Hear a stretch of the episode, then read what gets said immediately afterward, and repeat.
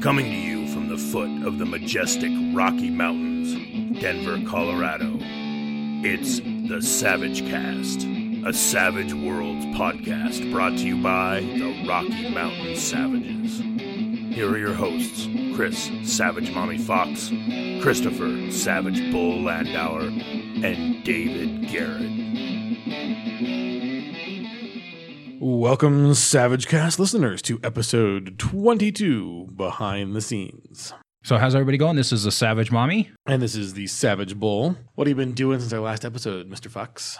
Well, I am getting ready to start running uh, Deadlands Noir. Oh, nice. Pretty excited. Uh, I ran it a while back, and it uh, one of one of the it's for a group. We rotate GMs, so a lot of times, unfortunately, we'll get started on on something, and then we'll have to rotate GMs, and it kind of dies and never gets back. So I never got back to the other one, but I had a couple people ask me to uh, run it, and so we're going to do the um, core setting for 1935 New Orleans. So that actually starts tonight, session zero. So we're going to go through all the nice, fun session zero stuff. Uh, you know, have me rant about electronics at the table because you know that's my favorite thing to rant about. Uh, the guys on the other show, uh, the GM Hangout, always make fun of me and give me shit about that because they know how much I hate people playing games and texting and doing shit that's not uh, have anything to do with the game. You know, while we're sitting there at the table. So Pay attention, children. yeah, we'll see how that goes. But I'm excited. I've spent a lot of time. I've I've uh, I've become sort of a uh, Pinterest addict. Oh, nice finding like so finding pictures for all my NPCs and printing out stuff for that, and finding you know maps, um, you know floor plans for buildings because I don't use maps and minis very often. But I was kind of thinking for this game it, to if I just threw out a floor plan of a warehouse on on the table, even on just a you know a eight and a half by eleven sheet of paper, and put it on the table. At least it's enough of a visual that people could say, you know, I'm in you know room X. I'm you know in this area. You know, and then I can elaborate, and they can elaborate on you know what's in that area, what's going on. But I think that'll give enough of an idea for people to know where they are that um, they won't have to just do all theater of the mind. Because that works. I'm fine with that. That's how i prefer to run. But sometimes when you're when you're trying to get positioning even just having a vague idea rough map i think really helps. So it, it should be good. I'm looking forward to it. I've got uh, a, a good group of players. Uh, so we'll see. We'll see how it goes. I'll, I'll give a report next uh, time we record. Nice. Yeah, last night I actually managed to stop in. I didn't get to play much, but I stopped in on a game. Uh, Joe Thomas was running um, Freedom Squadron with a plans and operations guide, and kind of on the opposite end of the spectrum of uh, theater of mind versus um, miniature warfare esque stuff. Joe had maps out and little miniatures with on the standees, and then like uh, cards printed out with all the operations, op, you know, items. And it was cool though, because you know, he laid the cards out, like you know, you could put they put their tokens on the successes, so that you know, as, as they get so many successes on whatever to, whatever card they were doing, whether it was espionage or whatever else, um, you know, little tokens were stacking up, so you could keep track of that, you know, as the game progressed. But yeah, Joe likes production value. oh yeah so he does It was yeah fun. all of his games are lots of maps lots of minis Yeah, I should have taken pictures, but the uh, yeah. No, So, what did you think of? Uh, so, so kind of dovetail off of that. What did you think of the what you saw of the operations? I don't think I've gotten to see things? enough of it. I think I need to read it first. Um, because it's it's very it's very intriguing. It's a very sounds like a very cool system and a very cool way to do things. Um, you know, I think it leads from what I've seen. Um, I'm like you, I haven't seen a lot of it, but to me, it seems like they really, you know, Sean really wanted to lead toward that fast, furious fun. Yeah, the only thing I, I double checked actually because so Joe's been running GI Joe games here for like Ever. years, decades, and of course this is the theme of the game. And so when Sean came through and wanted to do a GM uh, GI Joe thing, like I was at the table when, when Sean came over to Joe and was like, "I need we need to talk, man, we need to talk."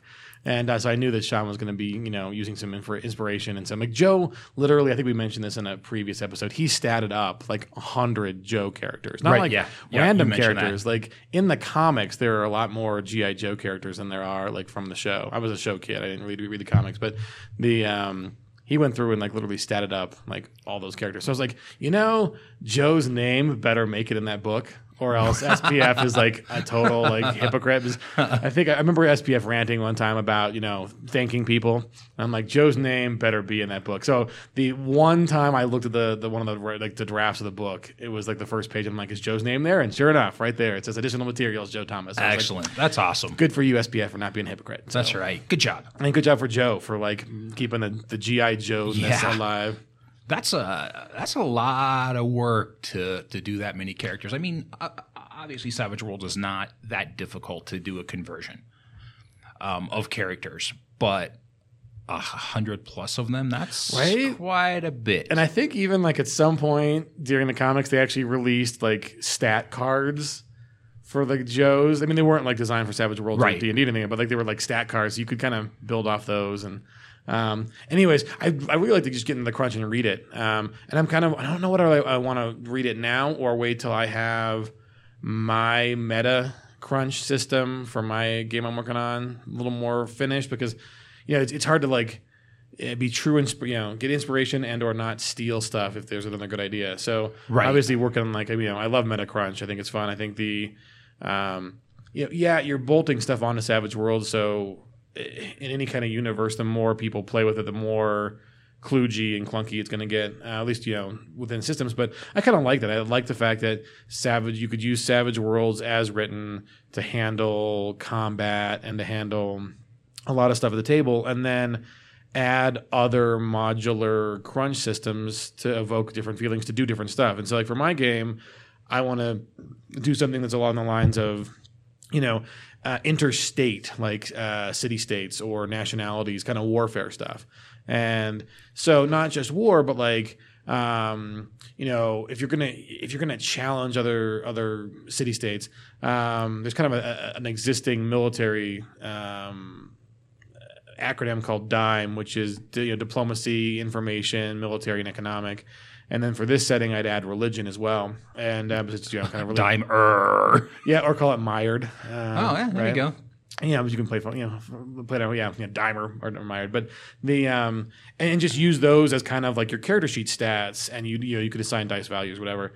Um, but that's the kind of thing like I, I, I when someone explained to me like, oh yeah, there's like there's totally there's espionage and there's other kind of you know there's uh, physical like uh, actual attacks you know and shots. I'm like, oh well, those are kind of two of the things I'm working on as well. Like you know you got I is the information and that's basically spying Right. um, and uh, you know, you know, diplomacy. So th- those are kind of things like you know, I, I'd want to kind of uh, have a model that allows for a little faster resolution for kind of those big big things it would take forever. Like if you were writing it as a book it could be an entire novel but i want something like no the characters get to go on missions they change the dice values of the diplomacy or the intrigue the espionage or the military stuff or the economic stuff or the social stuff whatever it is they're you know they're they however they want to go about influencing um, you know clashing of clans or the city states or nationalities and then after they do their missions you, you know they've set their their their, their die types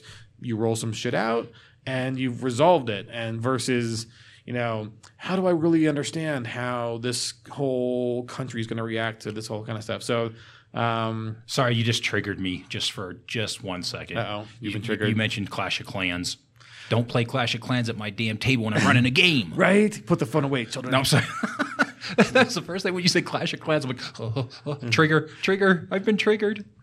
So yes, I'm not sure if I want to dive into Sean's writing yet to see if you know, you know, I'd probably put put more of my stuff down as far as crunch and then see what he did. Um, but the uh, Kind of, I could kind of see it either way because I, I agree with your. I think you have a very valid point. I, I was going to say concern. I don't know if it's a concern, but a very valid point that you you don't want to be reading his stuff and then you know you're trying to come up with yours and all of a sudden you've morphed it into his because that's in your mind. Yeah. and and and it, you know wouldn't be something you'd be doing on purpose or or you know trying to steal stuff but it would it, it could happen that you're just like oh well that kind of morphed into something more similar to what was in you know book x than i had really anticipated. Maybe i shouldn't have read that ahead of time. Right, and it's it's not, it's not and it, there's definitely the option of like the the unintentionally borrowing or stealing, And- and- but it happens like like oh you're watching a TV show and all of a sudden the TV show has a cool plot line. You're like I want to play play that or I want to run that. And Right. suddenly, you know, you want to morph your campaign. Oh, well, I was watching Mission Impossible last month. And so all my guys were going to do spy shit. Now I'm watching Master Commander. So I want to do traveling on the ocean shit. No, I'm going to watch, you know, this other film. And, you know, oh, we'll Come, do- come on, say it. I'm going to watch Firefly. So now I want to do Firefly. right? Everyone wants to do Firefly. Yeah, we, we had that discussion on uh, on Wednesday or on Thursday night on the other show. It was kind of funny because we were talking about westerns, and it kind of, of course, you can't talk about westerns and role playing without the inevitable somebody mentions Firefly coming up. Right. Oh, that's the thing. That's like so. I'm, I'm, back to playing Borderlands 2, and that is totally a western. I mean, like the the music they use, like the the they pick um, like Cage the Elephant and um, a, a band called the Heavy, and the songs they pick, both Cage the Elephants, Ain't No Rest for the Wicked, and the Heavies, um, like No Place for No Hero. Um, both of those have these. If you listen to the songs, they have these uh, kind of uh, spaghetti western chords and motifs in them, and they're definitely uh, upbeat rock uh, kind of songs. But um, and they've got the western influences, and the game is like that too. Borderlands is this game where you're on a planet Pandora, but you run around with guns and you're just shooting crap, and it's it's kind of a frontier esque, but it's Right. got a lot of sci-fi and and so it's very much like like um, Firefly was in that you're taking the Western tropes and the Western ideals and you're forwarding it into space. So it's you know space opera, but like that's the thing. Like Star Wars is a Western. Oh yeah, Um, completely. you know, and it's got a little more op- soap opera with it, but the kill, and that that's kind of a very American appealing genre of freedom, guns, you know, uh, moral uncertainty, but you got some paladins and some outlaws, and you know the uh, you kind of just play it out without this necessarily the idea of some like looming, overwhelming state, and um, Actually, it was interesting. It was interesting talking. I was talking to Gilbert. Um, the, he got, invited me onto a new project they're doing um, called Rockopolis, and so it's an Italian game company, and they're putting out a. Uh, it's a board game now, and it's a, an RP. They're creating an RPG setting out of it, and literally you play a rock band, and you're, you're, the goal is to run around. I saw that. That looks so cool. Right, it looks fun, right? And so he's like, "Hey, you want to do a one sheet?" I'm like, "Yes, I'll do a one sheet, absolutely." So, very similar. Like I was talking to Gilbert when we were talking about that project, and, and about his experiences in America, and like how different Colorado was from like New York, and and I think a lot of it, a lot of the difference between like a European attitudes and American attitudes are. I think Europe's a little more accustomed to the notion of the state being this overwhelming, controlling, you know, parent thing, and Americans, at least a good chunk of us, have this kind of yeah, no, leave me alone, Right. freedom. Yeah, don't tell me what to do. right? Don't tell me what to do, kind of shit. So, anyways, it's interesting to kind of bring that, that that stuff into games. Like you look at like what kind of games are popular here versus there, and um, but they actually so total segue, but it, le- legit, it's on topic. The um, next week we're recording with this guy named Caleb Sunstead. And he's the game master and host of a Savage Let's say phenomenal. it's awesome. Okay, it's really great. Like the production value is spot on. The drama's really good. But it's a actual play podcast set in Deadlands called Sounds Like Crowes, spelled C R O W E S. It's so good. So yeah, so tell me a little about it. Like, you know, we'll give people a little preview, but like you introduced it to me, so Yeah, and I don't even. Uh, it's, it's sad to say, but I don't remember where I heard about it. But you know, grabbed it. I listen. I listen to a lot of podcasts at work. That's how I get through my workday. And just even after listening to the very first one, yeah, I, I don't want to give a, a lot because because we're going to ask him a lot of these questions. But the first thing that I noticed about it that I that I loved about it, um, they're about forty five minute long episodes and very cinematic. A lot of their their talk is from camera point of view and a lot of things like that. And the story, it's just it's got a really compelling, very good story. But the other thing I like is they're role players. So occasionally they get a little goofy, which I love. dick jokes and stuff. You yeah. know, stuff like you know, a, bu- there are a bunch of guys sitting around a table role playing, which is you know, we all know all about that and how uh, we turn into twelve year olds. And uh, but you know, listening to episode or listening to the first season, he ended it on such a great cliffhanger. I can't wait for season two to come out. But then he put out three or four. God, my memory is is shot today. Three or four episodes with three other characters. Um, one of them was uh, an agent, um, worked for the agency. One was a, a German doctor, but even those those three guys just playing through this short little session was great. You know, I hope he gets back to those characters. Yeah, so we're going to put a link in um, this episode to the Sounds of Crowes podcast so you guys can get a head start on listening to it. So when we do our interview, you're on board. The, yeah, that's, um, a, that's a good thing. I didn't even think about that, but yeah, that's that's a very very good thing to do. Yeah, I'm. Uh, there's I think 21 episodes, 20 of which are content, and one's like a holiday special that's non-canonical. Right. Um, Yep. Still pretty good to listen to though. Um, but yeah, I mean the uh, the basic plot is it's a group of brothers by blood and choice who are avenging a uh, certain event that happens to their family, and um, there's really good. I mean, the thing the thing I think is, is compelling about it is the overarching narrative is good. You know, definitely um, you know, kind of a solid Western theme, but they've established different sorts of relationships between the brothers. And Caleb mentions early in the show that you know this this uh, scenario, this uh, campaign is inspired by his own real life brothers, and you kind of you definitely get that feeling that Yeah, yeah, definitely. the, the interpersonal conflicts and friendships and, and grudges and histories. Um, and, and they don't just come out and tell you them. Like you kind of start in the middle of things um, and you learn about these relationships as the episodes go on. And there's one, there's like there's one character, Lucky, and you're kind of like, why do they keep saying that about Lucky? Why do they keep saying that about Lucky? And then you're like five or six or seven episodes in before you really get the story. And we want, and we will not spoil it. So Right, if you want to find out about Lucky, go listen to the show. Yeah. And uh, obviously, we're, we'll ask uh, Caleb a, a little bit about Lucky because he's a he's a very uh, interesting character. Yeah, and they're all they're all pretty great. Yes, So yeah. The um, so yeah, definitely check out Sounds Like Crowes. Um, we'll put a link in, uh, and you know, in prep for our interview with them. So I have a question for you about a Kickstarter that I just saw. Yeah. Sovereign Stone, Larry Elmore.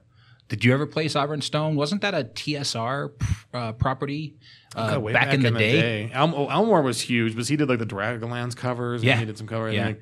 And um, But I saw that that uh, that's up. It's funded. Uh, you know, I'm not even sure how how long ago the Kickstarter started, but uh, you know, I just happened to see that, and and it uh, the the name is what kind of caught me. I'm like Larry Elmore. I know that name. Oh, and like you said, the Dragonlance covers. and then didn't he do? Okay, I'm gonna embarrass myself now, but there's Oh, we are not we are not role playing historians. um in no in Deadlands book the picture. Did Elmore do the one the famous No, picture? no, I think that was Underwood. Was it Brom? Oh, Brom. That's Brom. Brom did that one. Yeah. Okay, the other other big name. The other Okay. big name, yeah, he did the he did the uh, the the original Deadlands with with uh, Stone. The stone on the cover. Yeah, with the on two, the cover. The two Yep, guns. Okay. Two guns. Yep. Got it. Yeah.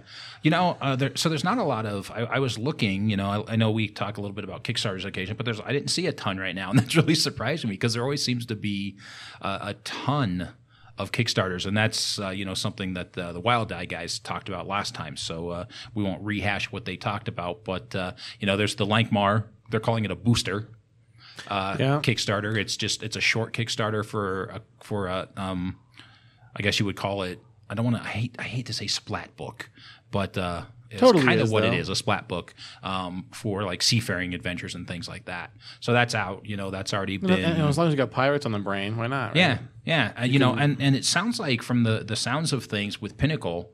Um, that that's something that they want to do more of. Um, they were kind of doing this. Um, if you read some of the posts from Shane about why are we doing this? Why are we calling it a booster? Why are we why are we running a short Kickstarter?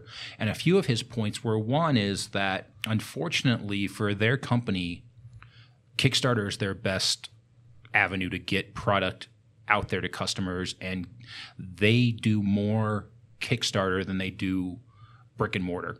Yeah. And it's just much easier for them to get that out there and get their product out to people via Kickstarter. And I can totally see that. And so we may, I'm hoping, um, sounds like we may see more of these kind of short Kickstarters for one book with not a lot of extra fluff, not a lot of extra um, stretch goals.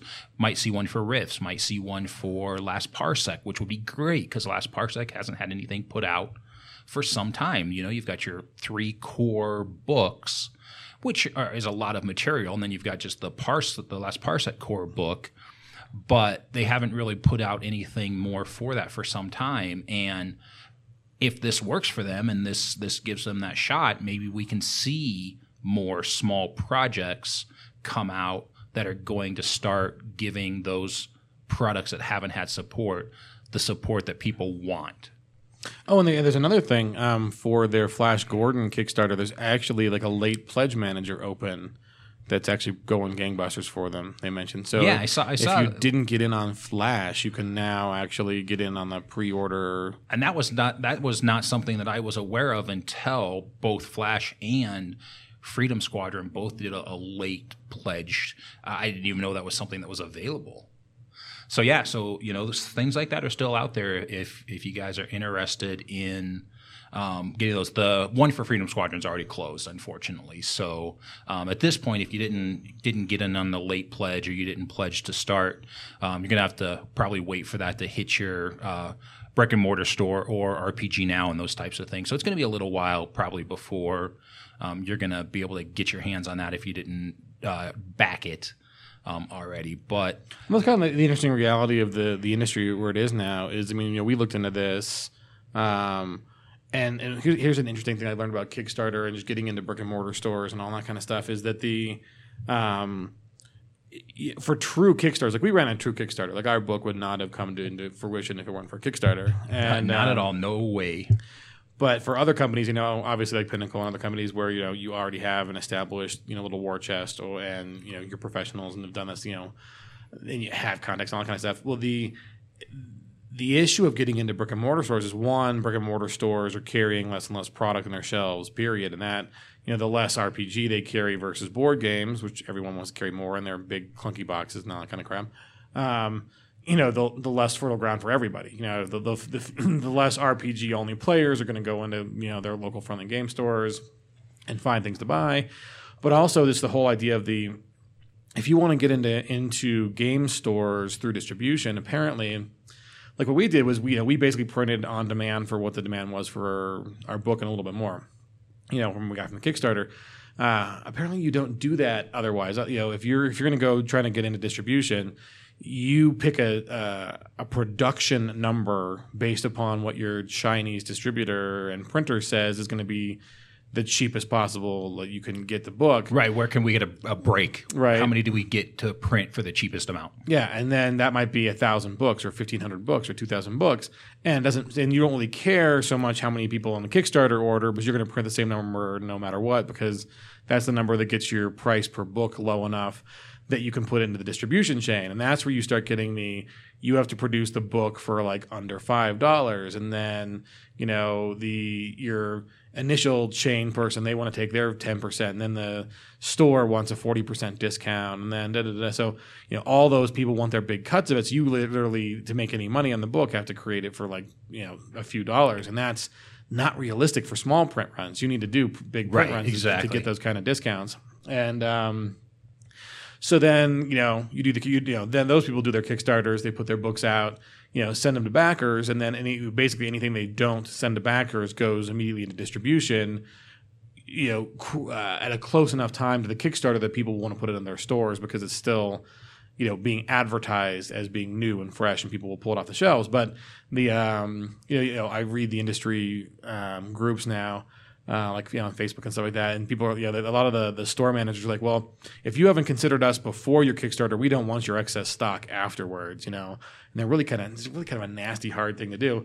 And uh, and a lot of it is just dominated by board games now versus Oh, yeah. books. Yeah. And- board game Kickstarters are just humongous.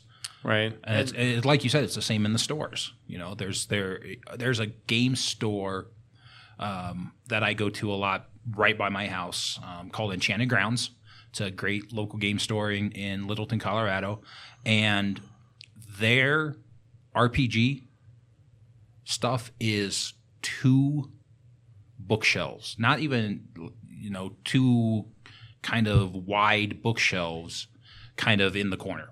yeah, and and, like, Everything else is board games. Now, almost all of one of those is Pathfinder too. yeah, Pathfinder and Fantasy Flight stuff. Yeah. You know, I was just in there the other day, and they have one row of Savage World stuff, and everything else is is dominated by. I, I will call these. I mean, the big three now because I kind of consider Fantasy Flight one of the big three. So you're looking at WotC, uh, Paizo with Pathfinder, and Fantasy Flight. And Fantasy Flight is going to be, you know, taking more space now with Genesys because they've come out with with their own kind of generic run anything you want based off of our narrative dice system and they've already put out their first fantasy campaign. Now i don't won't won't get into my rant about fantasy flight because I, I do have some issues with them but this isn't a, a fantasy flight rant show so uh, but you know they're going to start taking up some space as well. Um, you know so there's going to be less and less space and you know more and more board games are coming out and i even think that stores are seeing less board games coming to them you know than they used to because most things are coming out on kickstarter you know and they're they're looking for you know get all that money and and put out uh, you know the the 25 uh, different stretch goals and you know I just think that's that's kind of just the way things are going. And, Well, and it also seems that the, the even on Kickstarter, the evolution there is that you get the. I mean, it's kind of quality control, but also just you know, um, they, they'll they'll wait for the one game that goes huge, that goes into the millions, and then the new Batman game. they'll do a second print run, and the second print run seems to be where you know a lot more stores get on board and that kind of Yeah, stuff. like Gloomhaven. Yeah. Gloomhaven did that. Right, second printing, right? Exactly. That yeah, the first printing was you know in the tens of thousands of dollars, and then the second one was just huge. Uh, Dinosaur Island is another great board game that just had a second printing that went to Kickstarter, and they added on a standalone game and an expansion and a couple other things to it. But they went to Kickstarter for their second printing as well because their first printing sold out.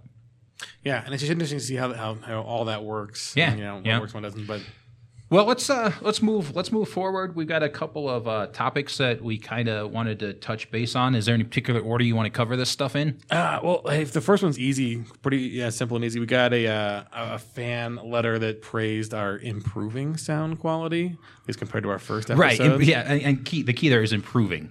Improving. We're, we're, we're nowhere. We're not great. We're not uh, in a uh, enclosed room with foam on the walls and thousands and thousands of dollars of equipment. But uh, I think we've improved. Yeah, so uh, they, they asked uh, if we give a little rundown on like what we kind of actually use, and Fox is taking care of most of this along the way. But the uh, I'm sitting in front of it with all the little um, code numbers and names and stuff. So uh, basically, at this point, we have a mixer, like a four mic mixer. It's a Xenyx X E N Y X Q twelve hundred two mixer. It's got four mic inputs. Um, and then a bunch of other like uh, extra inputs of the um, the coax kind of uh, style, and so that's kind of a, a necessity because like Fox and I talk at very different like sound levels, and so you can independently mix our mics going into the board. Um, you can also plug in like when we do Skype calls or phone calls with people who are remote, you can take the output from your cell phone or your computer and like slap it into the mixer. Um, and that's nice. So basically, it's got um, some compression, so the highs and the lows get compressed. Uh, makes those makes those phone interviews so much better and easier to do. Yeah, you know, a lot of that stuff is like, yeah, we try to figure out how to do. Like, at one point, we were trying to do recording our voices and then Skype on a computer, and it required so many weird patches into the the, the, the recording programs that we were you know, we were getting feedback on some people, and then I was like, oh my god, let's just let's just try to remove isolate the, the problems and, and having a mixer is, is a uh, key. So we picked that up for you know like less than 200 bucks. Yeah, yeah, and and let's uh, let me let me throw that out here real quick, and then we'll we can just keep going running through. This is not like I said, a, you know, thousands of dollars of setup. I think we probably everything we have what under five hundred, probably. I, mean, I think the mixer was maybe like maybe right around five, maybe I don't know, maybe maybe right around five hundred or a little bit less. Well, yeah, we, there's also a, the the issue of um, gaming a certain electronic store giveaway that happened that I'm often about.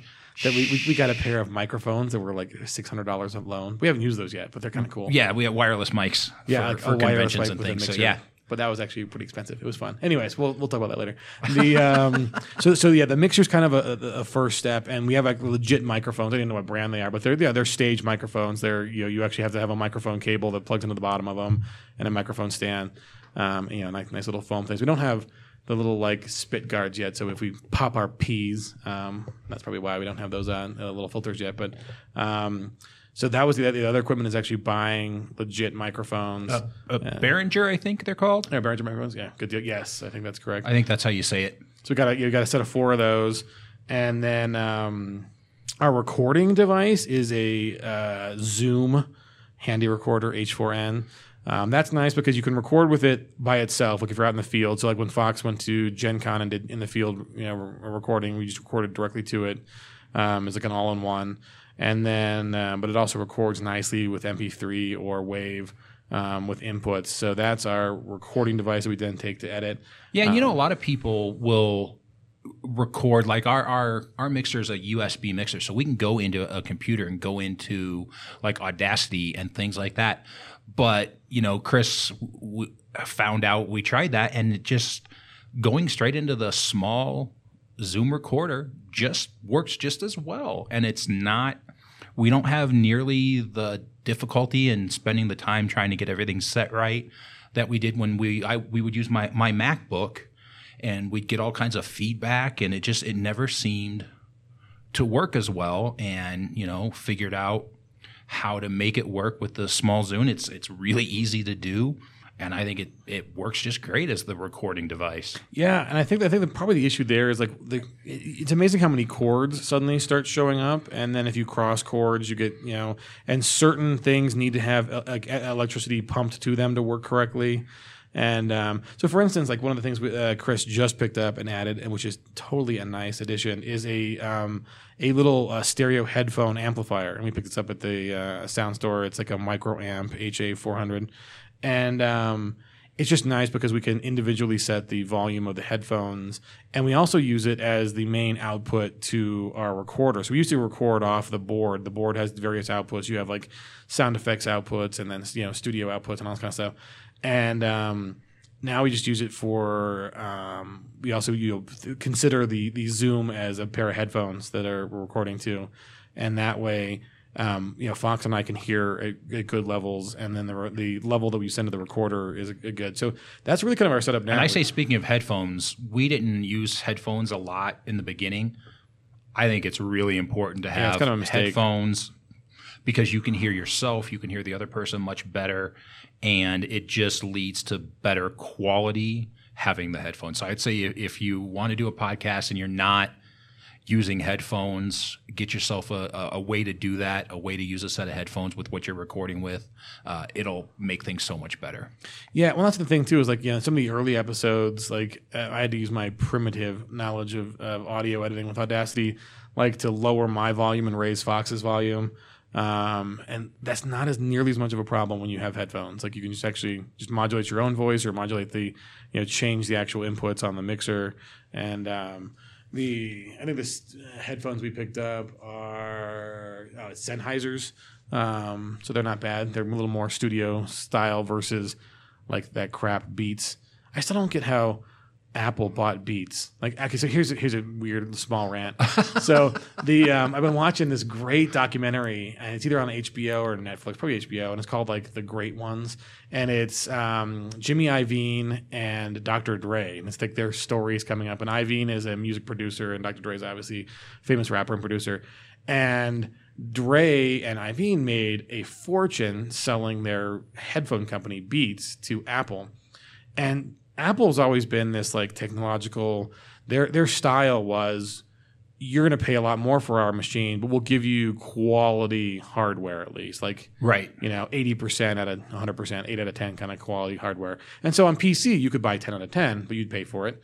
And you probably have to do it yourself. And um, whereas companies like Gateway and Dell, like, oh, we'll give you a 6 out of 10 or 4 out of 10. Um, but, you know, you won't pay a lot for it.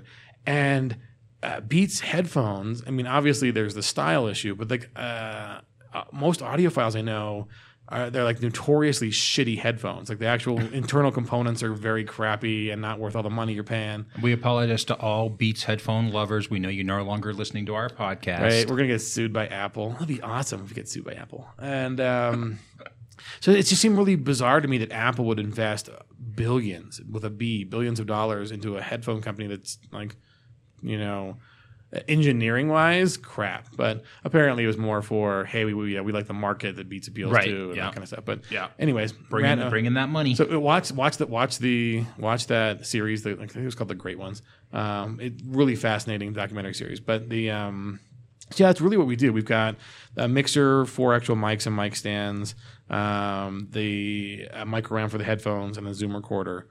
And that's our gear. A lot of little like connecting cords and stuff like that. And then tons of cords. you know, we'll use a, actually we'll use a cell phone um, when we want to do Skype or a call. Call someone like Matt Rowell's been on the show a couple times. Just give him a call on the cell phone and pump that audio. yeah, that's what we're gonna do for uh, our Caleb interview. We'll just give him a call and Yep, bring right him in. bring him in.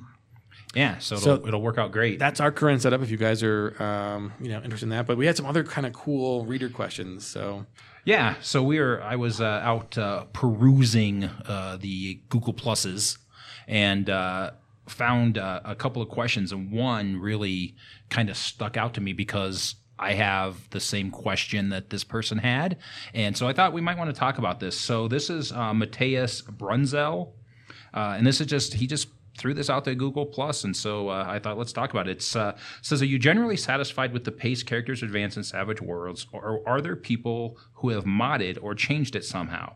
I'm generally satisfied with giving an average 2 XP per session, plus or minus 1, but I'm curious to know if others do it differently than what the book says. And I will come right out and I will say, yes, I do it differently. so how do you do it? Well, the funny thing is, is, is I've I've done it uh, multiple different ways, and I think my players sometimes are like, Jesus, Chris, can you just decide on how we're going to get XP and just stick with it? So, a couple ways I did it. Uh, the first way I did it is what I've heard other people do. Maybe not the best way is give an advance when you feel like they deserve an advance.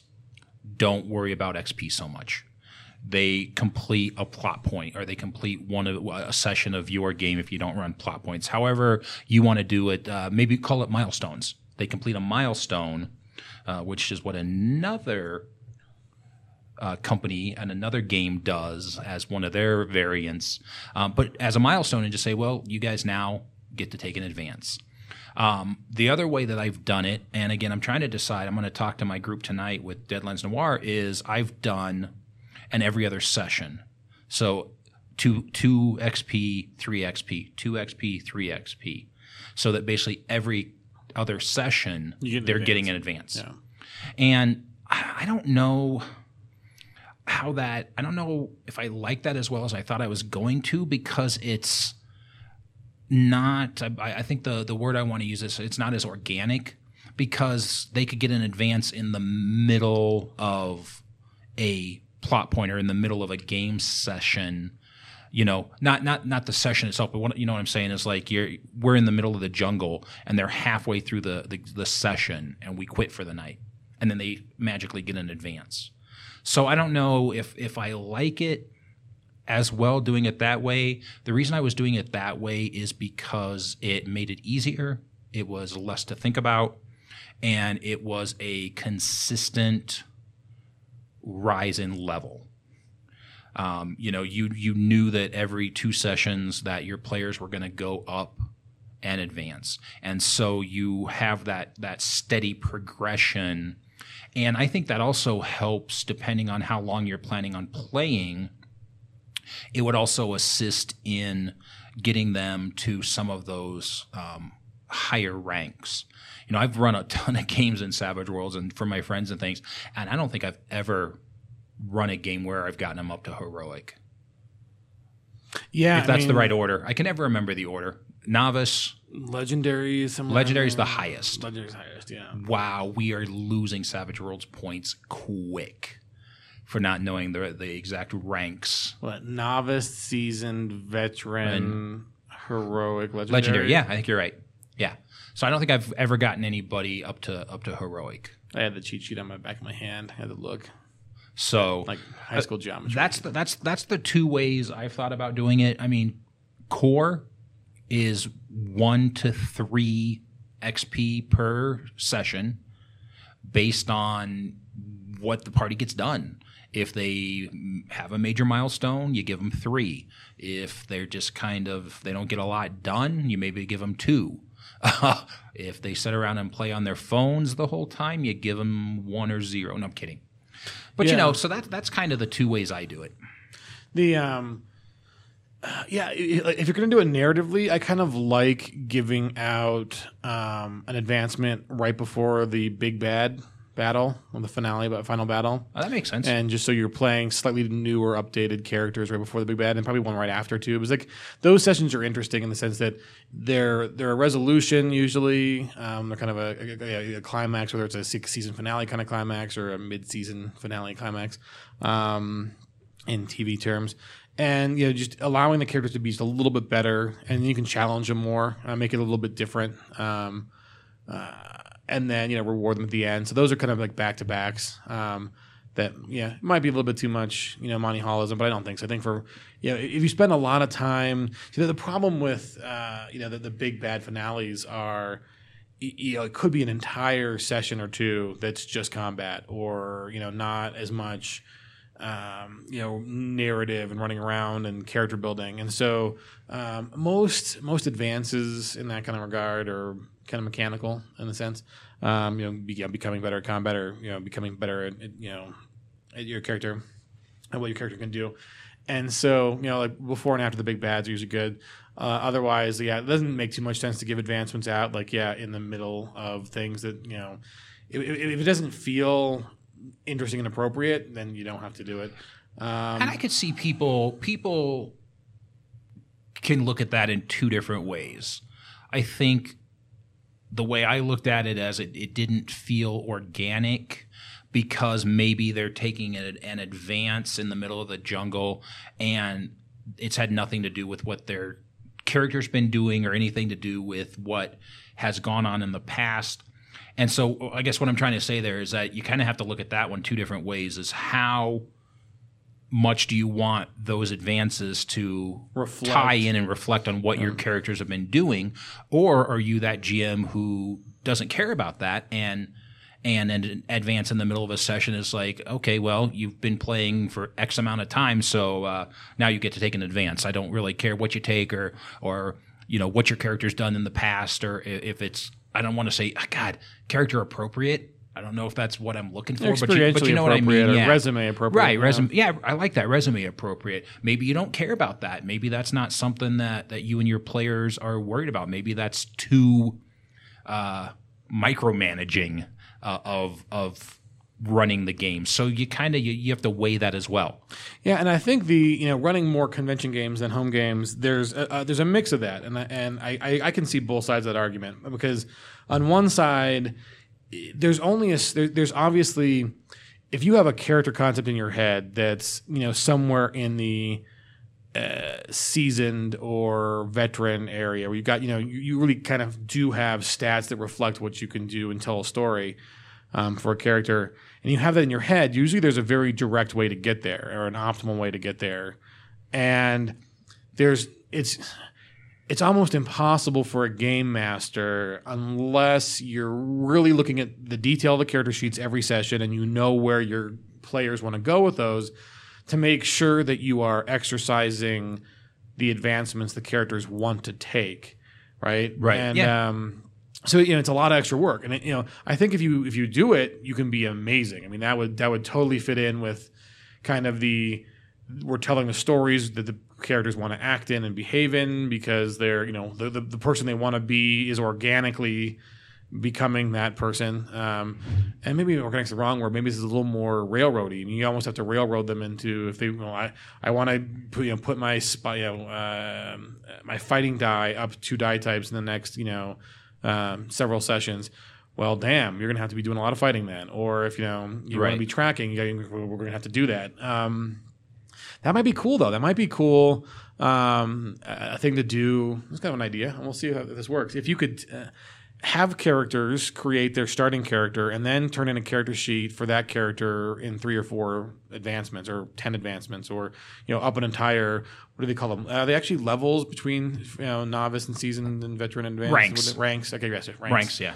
They um, actually do. Uh, uh, well, where do you? What does your character envision themselves when they're all grown up? See, I had, a, had a friend of mine who, uh, my friend Daniel, who was playing in one of my groups in a Deadlands game, and he was playing a blessed, Uh, it was a blessed who was a in a uh, boxer in his former life, we'll call it, and he basically sat down and plotted out his character. Yeah, did and exactly what you were saying. He kind of plotted out his character of kind of what do I want to take at each advancement, and I think he focused more in on edges and skills, but you know, make sure that if you're going to do that, that you're looking at those once per rank attribute advances. But Right, yeah, and some of those things are important to, to map out because you find Yeah. yourself, oh crap, I can't do that now. and um, maybe maybe by mapping that out, you know, you're going to play to that roadmap. Now, is that a good thing, a bad thing? I don't know. Is it is it forcing the hand of the GM? Are you expecting the GM at that point to cater to your mapped out player that, that you've mapped out to legendary? Um, maybe that's not something that that's going to be something that the GM is wanting or able to do. But it could be a great tool. But it could I be a good tool. Seriously, if you if you I mean my my advice to GMs is look and see what people brought on their character sheets because that's what they want to do. yeah. If they put down that they are a an assassin and they're a secret sneaky sneaky assassin, they want to be a secret sneaky sneaky assassin. So you know, and it's not not so much Monty Hall, but it's like that's what they envision that they want to do. So if you're a GM stuck looking for where do I want to take the group, what stories do I want to tell, what challenges do I want to throw at them, if you have that in hand, like okay, fine, I, I I see that this character really likes research. Okay, fine, let's come up with some plot points that require them to do the Right. research and to try to you know uncover information, solve puzzles, and um, Yeah, I think that's so important because that's really that helps you as a GM. I think that's a, a really, really great point to bring up. Um, and you know, I've asked my players for Noir to come up with a character concept, something really short, and I've got two players who already gave me really good character concepts and they were like four or five sentences long. That's all i needed. And i've already got for both of those players in noir they've given me in those few sentences such great fertile ground of things that i can use to run adventures that aren't necessarily in the plot point. They've given me awesome already pre-made that they don't know about conflicts that I'm going to be able to bring into play, and it's it's kind of getting me as a GM excited to run because they're invested, and that's getting me a little more invested, and so that you know having that advancement and, and making sure that you're advancing those characters, however you choose to do it, and then spending that time looking at what what advancement did they take, because now they've they've been doing whatever X in the game, and now they've taken this advancement. Oh, so that's going to lead me to some ideas of some things I can do. So that I, I love that point. Yeah, so yeah, if you guys use this as a tool, let us know how it works out. I think I think it's a kind of a cool concept of, of you know seeing where your characters want to go, and it, nothing says they have to keep that that same trajectory, but it, it's kind of like those asking like a seven year old what do you want to be when you grow up, exactly. and you know if they say they want to be a, an astronaut and they're serious about it, okay, kids, get in the math classes, you know, like Right. Start gonna- doing your math and science. right? Math and science, like you got you got to have the background, and you know, and then if they want to become a poet ballerina halfway through high school, fine. But you know, the I, I think if they t- if they a lot of times uh, characters don't have as much agency or don't feel they have as much agency, and so you know, coming from a con game where we run a living system. I'd always review the characters that showed up because you never know who's going to be at your table, and that's kind of the hard part about running living um, that isn't you know super pre-planned like some of the other systems do living um, and a lot of those systems are, are, are all kind of about like I want my get my XP and get my gold and get my magic items and move on like we never really Right. did And that and those those those systems are written to a character level. yeah And we and you don't have to do that in Savage Worlds. No, you don't write to a did. character level or to a CR uh, in in Savage Worlds. You don't have to do that, and you can still have people bring their different characters and characters that they've created to the table. Yeah, and so you know, and looking at their character sheet. So this is so getting back to the question about giving out XP and how much do you advance people.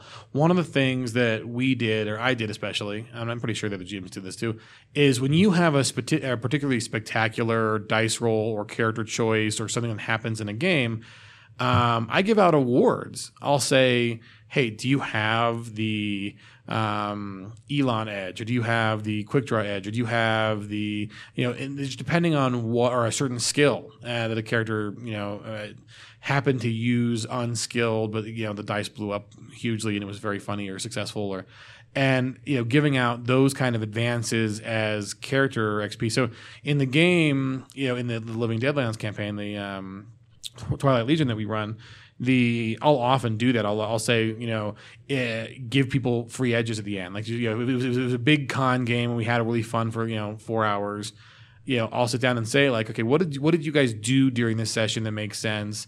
And I'll hand out edges or advancements. Um, you know, and and sometimes it's it's harder with edges because there's like there you know a dozen requirements. And You say, well, here, take the edge, ignore the requirements. Or you might say, if it's a really kind of one of those edges that is, you know, uh, it fits what they did and it's awesome, um, but they might not be nearly there yet. Be like, hey, look at that edge and and see what you don't have yet for requirements, and and you know your choice, pick one of the requirements and, and Right. bump that up. So whether it's a strength or whether it's another smaller edge or whatever.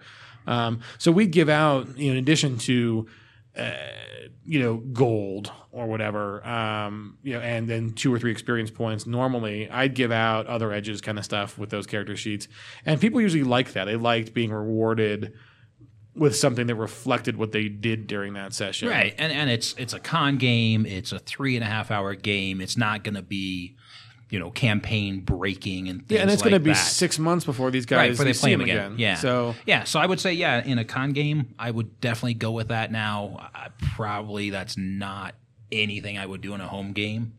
well, it's just too fast. But yeah, too fast You advance. But in a con game, you know, why not? Why not? Yeah, don't hold back. I mean, like that's the thing. You know, you got to figure like what's fun, and is it, you know, is it fun to advance your characters faster in con games? Absolutely. Right. So Yep. So yeah, um, I think that's pretty. I think that's pretty good. I think we covered that that pretty well. So again, uh, you know, kind of just find the way that works for you. If anybody's got uh, you know an advancement uh, system that they really like, uh, something that they've put out there, let us know. Uh, post it to Facebook, post it to Google Plus, email it to us. We'll give you that information at the end of the show. But yeah, we'd like we'd love to hear from you and uh, know how others um, are advancing. You know their players. Yeah, I think we'll got uh, a couple more minutes. We'll, well, there's one other really good question, kind of similar vein on uh, when do you make enemies wild cards or not. So do you, do you have that up? Yeah, this is another. It's uh, John Jameson again, uh, just a, a G plus. Uh, so he says he's planning to run a couple of old top secret adventures. Um, and his question is: Should the enemy agents and terrorists be wild cards? Um, I think this is probably one of the modules he might be addressing, but he says in Lady in Distress, there are only a handful. Uh, there is no one on their team who is a mook, and they all have very light weapons in most cases. Uh, most encounters will be one versus two PCs. Uh, I think they should be wild cards, not extras, but I'm not sure. Those are these are things like here's a little secret. You can change your mind mid session when you're playing. Like if your characters are running over your your scenario for the day, suddenly make one of those mooks a henchman. You know, Right, yeah. and um, or you know maybe your big bad actually has luck or greater luck. Um, you know, th- you know, use bennies as a little bit of survival tokens. You know, if you know, and again, eh, I know some people hate that. Some people think that you need to create RPGs magically beforehand to be perfectly balanced, and then you should like let them run. And if things happen, they happen.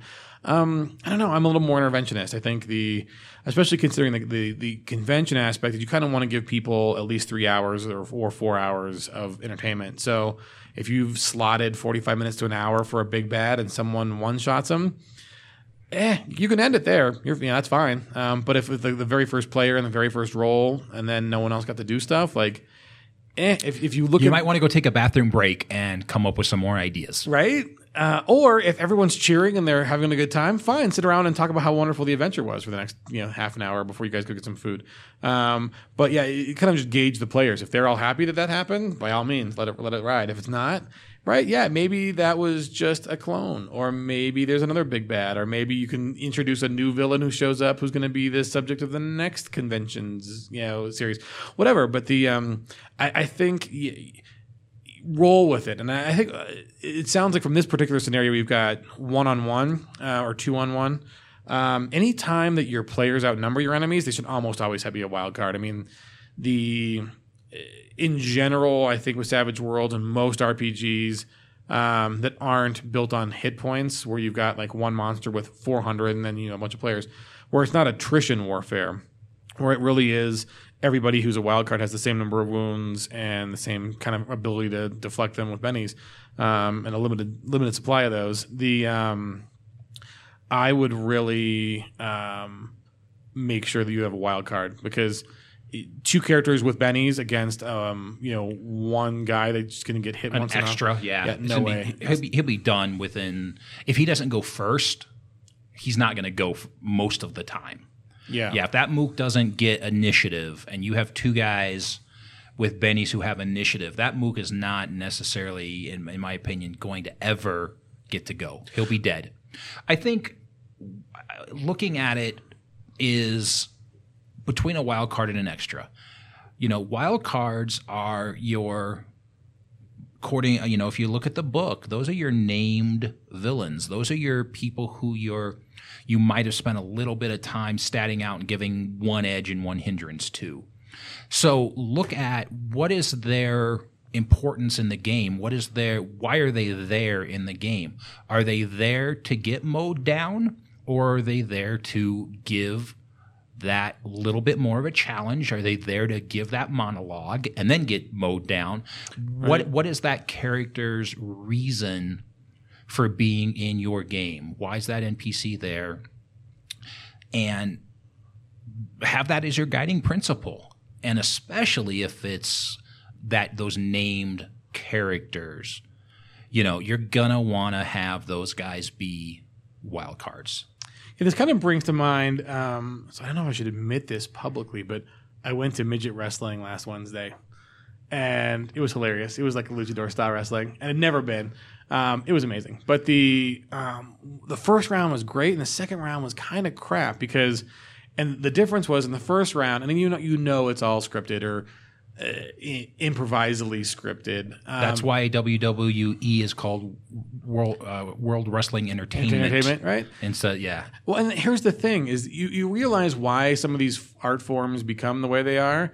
Like, for instance, the reason you have like managers show up in WWE is because the guys are too exhausted, breathing heavily from the activity to speak to each other, and you know they're not mic'd up, so you can't hear them.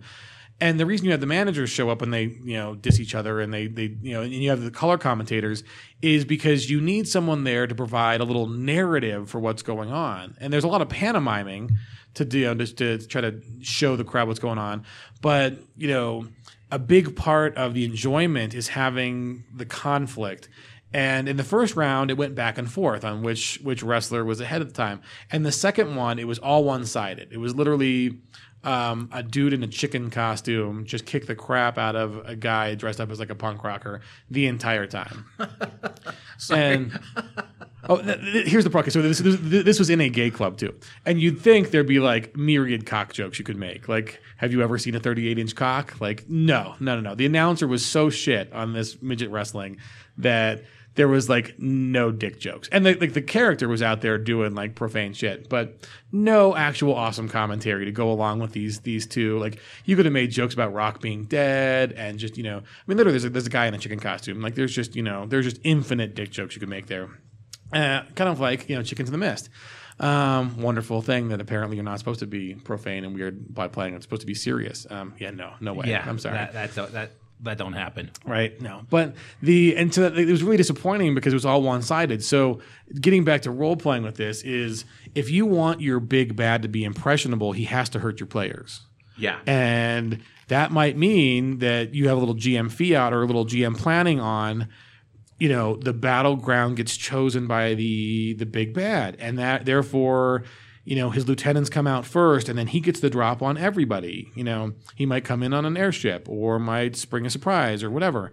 Um, and and that way you can soften up your characters, get some of their bennies out of their hands with the lieutenants, and then have the big bad show up, and the um, in a, in a position with the right number of edges, whether he's quick and level headed or both, um, or he gets the drop based upon you know your GM fiat, that he's allowed to rough up the characters before they get to respond, and then you can kind of go into regular rounds. Um, but that, that's kind of a p- important part of it is the back and forth is what makes memorable action scenes. And if it's all one sided, if you have characters who are super optimized on their initiative kind of cards, um, card draws, whatever, or you know you allow that to happen, and your guy gets one shotted.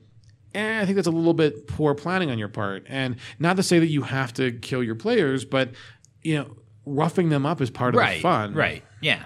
Yeah. Uh, you know, I, I go back to this, and, and one of my friends says this all the time. Don't necessarily look at it, it's not you versus the players.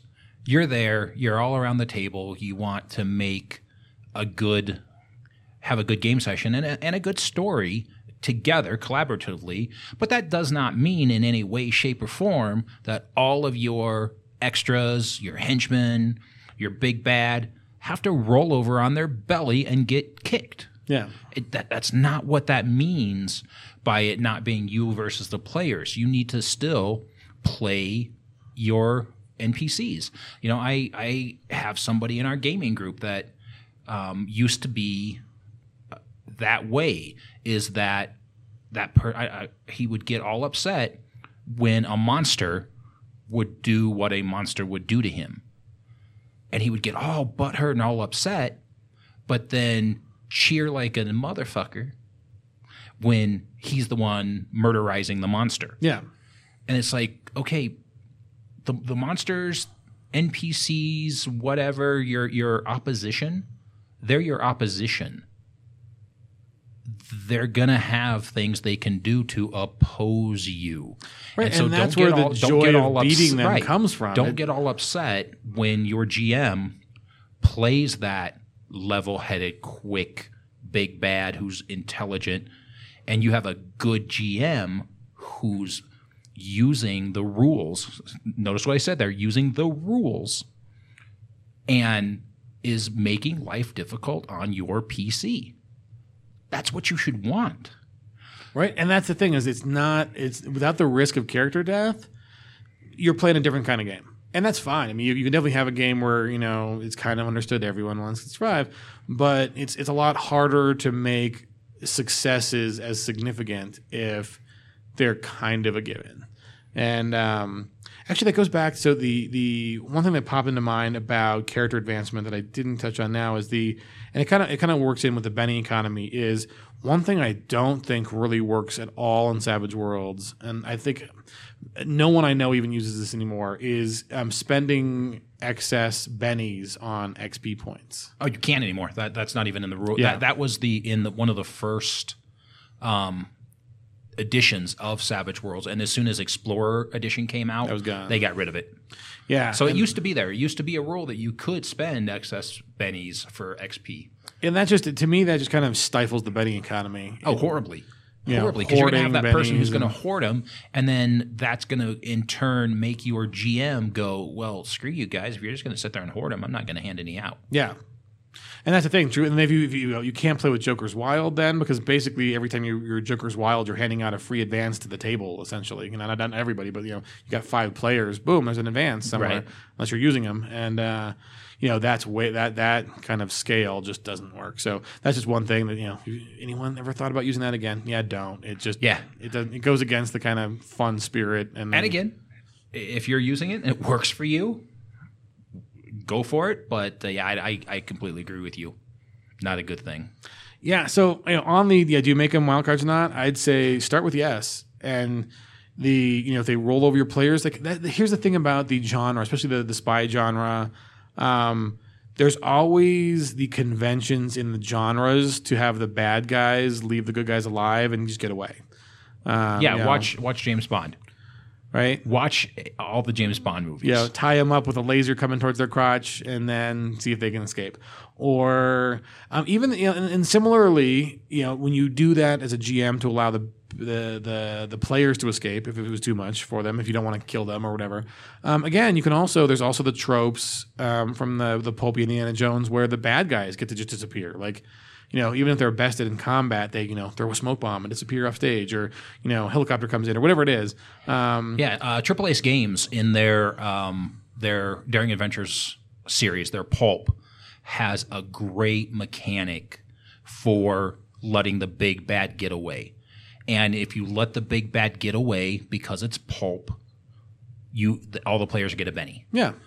And I think that's fine because you're you're you're using that Benny to really reinforce that pulp aspect of the game by saying, "Hey, you're gonna, you guys are gonna get something out of this. Don't look at this as a defeat. Yeah, it's a success. It's a success." It's a mid-episode success. Yeah, Yeah. exactly. You know, that's the thing. Yeah, yeah, you, you- you're redefining. Like this is this is part of the genre where we don't kill big bads all the time every 10 minutes because you can in Savage Worlds. I mean, you know, you can you can totally wipe out characters with exploding dice, and um, that's what makes the, the system fun too. Um, so you still get your exploding dice, and you still get that fun. And here's a Benny to show that this is a success, but I still want to use the narrative we've built up with this character right going yeah. forward. He's gonna, you know, he's gonna come back at some point. You know, and I think looking at, you know, wild cards versus extras again, like you said, one on one, yeah. Um, but if it's gonna be, you know, you're you're gonna again just be throwing pe- throwing. You know NPCs. You know, think about what you want to do there. I, one of the things I was thinking about for some reason popped into my brain. No idea why was Venture Brothers. Monarch. Oh yeah, He's a wild card, but then all of his minions, of course, are going to be extras. So you you wouldn't want to make all of those guys into wild cards. You wouldn't even want to make them into a henchman. You know, so just kind of uh, the key to there. I'm going to repeat myself, which I do occasionally. The key, I think, the whole key is what is their purpose in that scene or in your game. Think about that. That will guide you to say, is this a wild card? Is this a henchman? Is this an extra? Yeah, and just look at the numbers. You need multiple mooks per player. You know, Right. you- there should probably be half as many henchmen as players, and And a a lot of times, if you look at a lot of the adventures, vast majority of the things that I always see in Savage Worlds when you're doing extras is two per two per player character. yeah, So yeah, so double the yeah, amount of player characters. or there'll be although have been like one per player plus three. right. Yes. know? Yep. And yeah, and, and those three are usually like named, or they have stats, or they have you know, and that so that's in, in general that's enough for a bitey morsel of a combat or encounter. Yeah. So let, let's let's real quick um, talk about henchmen because we keep saying you know use them as henchmen. Henchmen is a is a rule. I, I, I think it might have came from Triple Ace Games, um, but I know it's somewhere. And if I'm not mistaken, the henchmen are basically um, they get one wound One, yeah, and one Benny, but they don't get a wild die. yeah, So you're still not giving them the wild die, but you're making them just a little bit beefier by giving them that one wound. So they're not just up, down, off the table. They can take that single wound. And so they're slightly more robust than your extras, but of course not as cool as your um, wild cards. So that's the henchman. Yeah, so we for- keep talking about henchmen rules. For, for Monarch, like Monarch would totally be wild card. His wife would be a mon- wild card, and then those two dudes who are basically like complaining about each other all the time, they'd be henchmen. Yeah, they would be two- his henchmen, yeah. and then every other butterfly weirdo would be a mook. oh my God, what is his wife's name? Doctor. Oh my god! I can't think of it. All of a sudden, uh, somebody's going to write us in and go, "Oh my god, you guys are so dumb." Google it and we'll edit. Oh, she's got a great name too. Yeah. and like uh, totally a guy plays that voice too. Oh yeah, it is a guy. Yeah, I can't remember it. So we're gonna, yeah, we're gonna get Venture Brothers hate emails. I need to like I need to binge Venture Brothers and then Archer.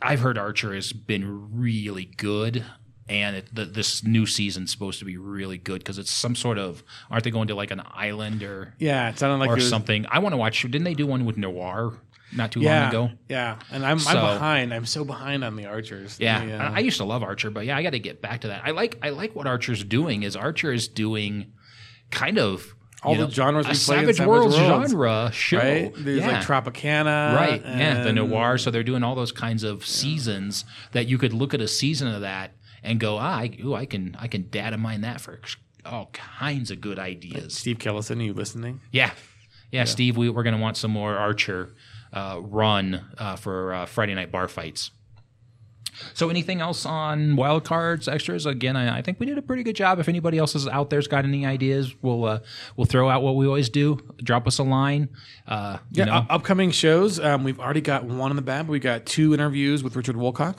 And um, the very next show is, when, I- I- as we told you before, we're doing Caleb Sunstead and Sounds Like Crow. So, And that may be an entire episode because we, we've got, you know, oh no, that will be We've Chris got- Chris spent a lot of time. I'm kind of embarrassed because I, I threw some uh, some questions out to uh, Google on, on a Google Doc and threw those out to out to Chris Christopher and said, uh, you know, here's my eight questions that I came up with, and he got me back a document that basically put my questions to shame. So you're going to get some good in-depth questions. Um, Caleb actually uh, sent me a tweet last night where we've been talking back and forth, and and he was like, "Oh man, those are awesome questions. I cannot wait to do this."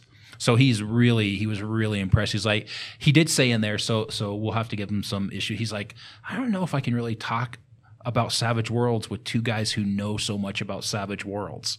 So you know, we're not snobs. no, we're not snobs. We're we'll uh, it'll be a good interview. So yeah, that's coming up. Richard Woolcock coming up. Ennie anything else? We don't really convention wise. Uh, we're both going to Gen Con. Are you still going? Uh, up in the air still. Okay. we'll see. I'm going to Gen Con. Oh, speaking of that, real quick, we actually submitted Buccaneer Through Hell and High Water Oh, for any the Any. Awards. Yeah, so uh, we have sent uh, uh, Brett uh, sent books to all the judges.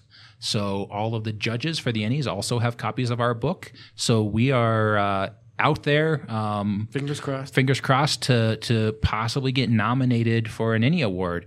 Uh, if it happens, uh, it'll be awesome. Uh, if it doesn't happen, hey, it was our first book. I'm sure that uh, you know Chris and I have some uh, irons in the fire. We're working on some other things, so you know maybe someday we'll have another shot. But uh, I know we're busy, man. We have all these appointments to be writing new stuff. Like tomorrow, Yes. uh, Monday. yeah, Monday we're getting. You know, we're yeah. Monday cool Monday's stuff. our writers group meeting and uh, little uh, writers group meeting and a little maybe a little role playing in there too, uh, which is kind of fun. You know, we kind of sit around and, and have a writers meeting and then uh, a couple hours of role playing.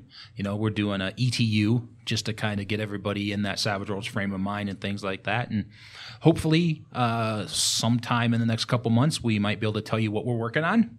Oh, we, we are planning on doing a podcast for it. Oh yeah, yeah. We're gonna yeah we'll get we'll we'll do a, we're gonna do a lot of stuff around what we're working on.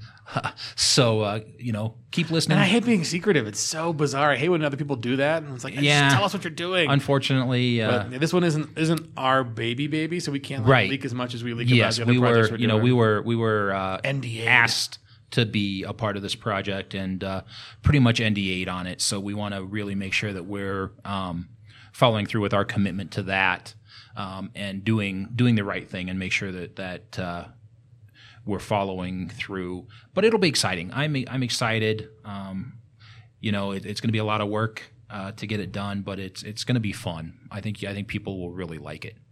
So, anything else? I think that's it. Yeah, we've got a lot of fun stuff coming right. up. Well, without further ado, uh, let us. Uh, if you have any questions, concerns, anything like that, again, hit us up on G Plus. Hit us up on Facebook. Subscribe to the show on iTunes. Leave us a five uh, star review. Let us know how we're doing. Uh, also, if you have any questions, concerns, uproar at savagecast.com. We would love to hear from you. We'd love to answer your questions. Uh, again, I think we're, we're kind of getting into the, uh, the, the swing of things where we're able to um, get together a little more often and, and get a little more recording done. So hopefully we'll have a, a few more shows out. I know there's a couple of these Savage Worlds podcasts. I don't know how they do it, but they're already up into the 50s and 60s of, of episodes and uh, you know we'll uh, we'll continue to record we love what we're doing we'll continue to get shows out there um, as much as we can so uh, without further ado this has been chris savage mommy fox And Christopher Savage Bull Landauer. Let us savages.